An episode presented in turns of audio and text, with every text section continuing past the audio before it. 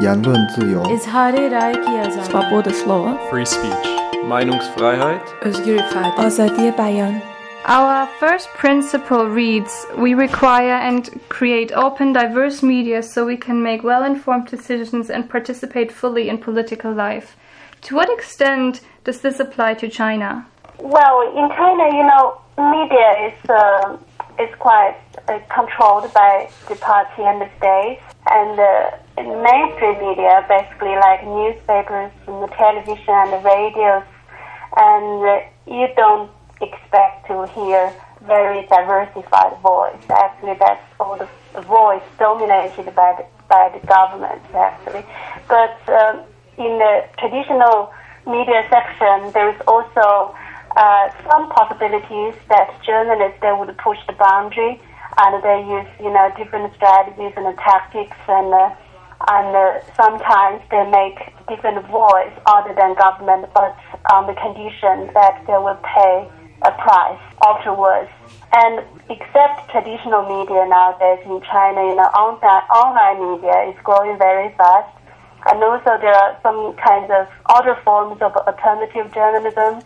You know, there are some underground publications, underground newspapers, and uh, uh, people just, uh, especially the pop, so-called public intellectuals, and also some former journalists, expelled journalists, and they turned to underground publication. They tried to give a different voice, and online media like personal, like blogs, and right now Weibo, Weibo is like Chinese version of microblog, is uh, is also a very important platform. People to express different opinions. And how do people push those limits you were speaking about in journalism? You mean traditional journalism? Yes. Well, traditional journalism, because there are often difference between uh, journalists, the working journalists, and their management, like the editors and uh, you know directors of the newspaper, of the news group, or the media groups, etc. And so the journalists they use many different strategies. Just try to bypass the, the government bans and then uh, restrictions, etc. Just give a very small example that when there is a ban, there is very bad, uh, you know, accident happens, and usually the journalists would know that the government will issue ban, issue a, a ban uh, from. Uh, they won't allow journalists to report that accident, and but under this condition, and the journalists they would predict that ban, and then they would go faster they would go faster than ban. That is called racing with the ban. They race the ban, and then they report. They go to the scene to do the interview, and then publish the article before the ban is issued. That's one of the strategies they use. And also, government they set certain uh, limitations on the certain words. They say, for example, the government would say you cannot say Tiananmen massacre, and then journalists they would they would, wouldn't say Tiananmen massacre. They would use some very ambiguous, you know, words, and uh, just to disguise their real intention. But the readers, they invite the readers to read from between the lines. So that's kind of language game. They also use play this language game with the censors. What about the the other unconventional forms, the new forms of journalism? The new forms of journalism. I think there are different uh, forms of uh, alternative, let's say, alternative journalism. One of the form is underground publication. You know, they still publish in a traditional form, say, publish like in a magazine, in a paper, things like that. And uh, so, in terms of underground publication, there has been a few uh, in the past few years uh, in the city where I'm from in, in Guangzhou, mm-hmm. in, in, the south city of Guangzhou, and there was a, a few. But soon uh, they were shut down by the government because the government found found that there were such publications. That's one form of uh, alternative journalism. The other form is now the online journalism is grow, growing very strong because uh, a lot of people they now use blogs. They have their personal blogs and uh, one of the significant groups of these bloggers or journalists. You can imagine in China, many journalists they have their, their blogs, and their blogs is it's not the same as what you see the UK journalists have. The UK journalists usually they have a blog on their newspaper's official website as a you know they still play a role as that newspaper's journalist. But in China, they have their personal blog. They're totally person that is somehow related to their to their uh, uh, news organizations, but uh, but what they say in their personal blogs are really sometimes much more than what they can publish in the newspapers. So they use their personal blogs as a platform to to get more information and then to tell really to tell the truth what they want the public to know. And so these journalist blogs. And also now there is a new phenomenon in China since I think since 2010. That's Weibo phenomenon. Weibo is a microblog and uh, uh, yeah, well, after many scholars they have uh, they have discussed that uh, the Weibo is becoming, uh, you know, Weibo has has shown great democratic potential in China because uh, there are nearly one uh, one billion. Is that one billion? I can't remember. That's uh, a lot of. I mean, at least ten percent of Chinese are on micro my, uh, on Weibo now, and they and they break news on Weibo, and then they press the government for an answer. You know, they do a lot of things. And could you tell us how journalism, investigative activist journalism, has changed in the last couple of years? I imagine it has become more restricted. Yes, uh, investigative journalism in China started in started well, let's say started after Tiananmen. Of course, before Tiananmen, Moscow Tiananmen movement in 1989, there were investigative journalism. And then in my experience, because I entered journalism in 1990, 1999, and then since that time, I actually, I, I think I witnessed how investigative journalism grow in China in the past 10 years. The peak time, you know, the the peak time I witnessed, I think, was uh, in 2003. 2003, there are two important things in China in 2003. First is the breakout of SARS, the disease, mm-hmm. uh, SARS breakout, and uh, then investigative journalism played a role in SARS because because SARS was uh, called uh, international attention, and then the Chinese government was really uh, fearful of the international community, knowing that China is undergoing such a po- huge public health disease, and a lot of people died because of, you know, partly because of the seriousness of the disease, and uh, also because the government really late. They was really late in handling the crisis. So a lot of people they couldn't be cured in time and died. And so investigative journalism played a role in that they tried to report the uh, the real death toll of the disease, and then they went to the hospitals and uh, they interviewed the doctors and uh, you know the outspoken doctors, and then to get what was really going on. They played an important role of informing the public about this public crisis. Uh, the other the other incident in in 2003 was the Sun Zhigang case. I think if you Google and you will find a lot of discussions about this case. That was uh, Sun Zhigang. Sun Zhigang is a is a is a person.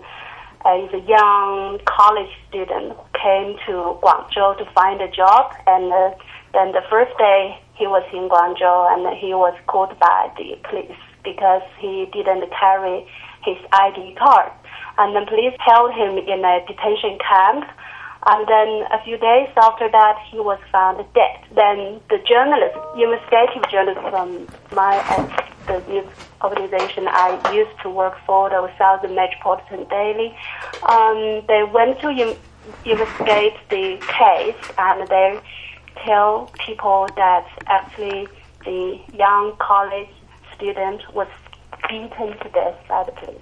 And so that was the reported. Of course, the police was very angry and the government was very angry, but uh, uh, but uh, that the reporting of that case really caught attention of the uh, of the national, you know, political uh, elites and intellectuals and lawyers, and they all join in a campaign to call for the obli- uh, abol- abolition of the law because the law said that you have to carry an ID card so that if you uh, and also the law gave the police the right to hold any uh, people at their will. So the law was abolished because of the reports and then and the pressure from the public. And then after that, it's down to 2006 and then 2000, 2005, 2006. I think investigative journalism was uh, going down a little bit because the new government came to power. That is uh, Hu Wen, the Hu Wen government. Hu is our president.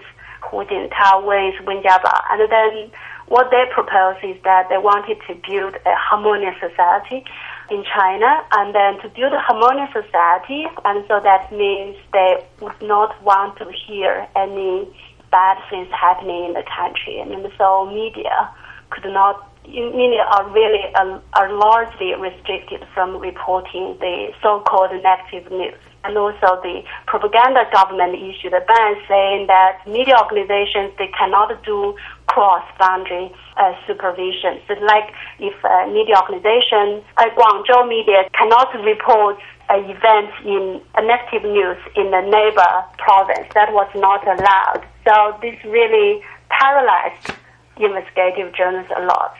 And in recent years, and then I think investigative journalism in recent years didn't reach the same level as in 2003. That also that is, there are two reasons, of course. First is because of the rise of online media, and then traditional, the power of traditional media is greatly weakened. That's the first, uh, the first reason. Also the second, of course, is because of the uh, uh, the political environment. It's uh, it's it's, it's not the same as in 2003. And the media organizations, they are under the pressure and they are less willing to to invest to invest in the you know very risky investigative reporting because you know they could lose their economic revenue, they could lo- lose their advertisement, they could lose their political trust the, uh, from the party, and then so I think investigative journalism is why it's weakening. What do you think is the value? I mean, how is is that contributing to society in any way, or how is it changing the country, the, the new forms of journalism and investigative journalism?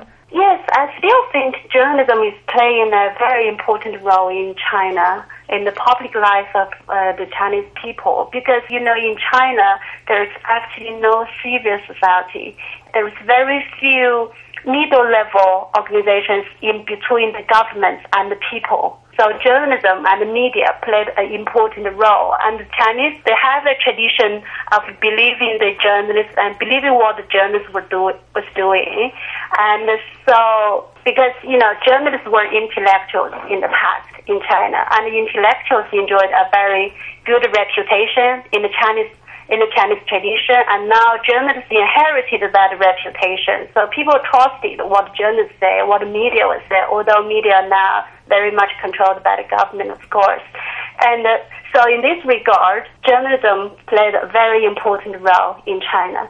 The other thing is that if you ask whether investigative journalism has changed China a lot, or not, uh, and uh, well, I think, of course, it changed in a certain way. It changed the laws and it has exposed some corruptions and held some uh, local level, lower level of uh, government officials in account and, uh, and uh, also they helped to get, uh, help people to gain their justice and to win their trial, to win the, uh, you know, when there is a dispute with the government, they help, the public were helped in winning over the government. And uh, there are many cases, like the Sun Zhigang case is, is one, and also in 2000, 2008 there was a there was a case called Deng Yujiao case. That was a, a young woman. She killed she accidentally two officials who tried to took advantage from her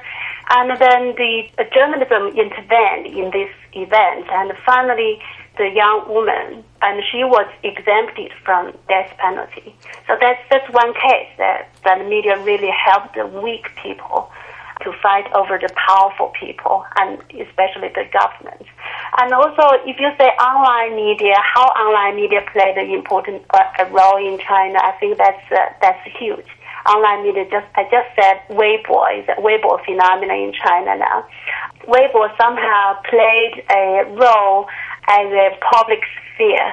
Some scholars said that Weibo is a public sphere, but many others doubt whether or not it is a public sphere according to Habermas' definition. But anyway, Weibo is, is a sphere that the Chinese, that's the only place that a lot of Chinese, they can participate in the public discussions and they can express their views freely.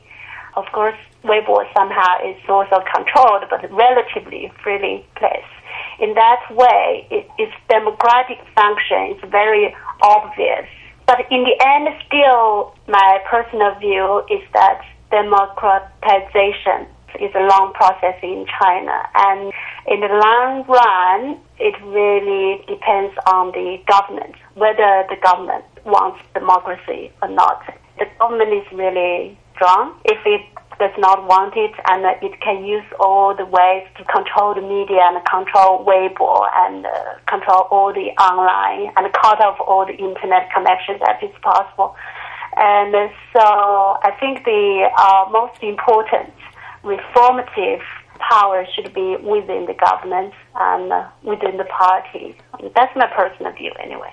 Um, Weibo has also contributed a great deal to news spreading very quickly online, and it has hindered the government from controlling the spread of information. For example, the case of the woman in Shanxi that had a seven month old fetus aborted a couple of weeks ago that spread really quickly over over the internet I think and I think also Weibo right yeah so that was I, I think you know democratic function of Weibo in terms of you know informing the public on wide and, and far is really obvious.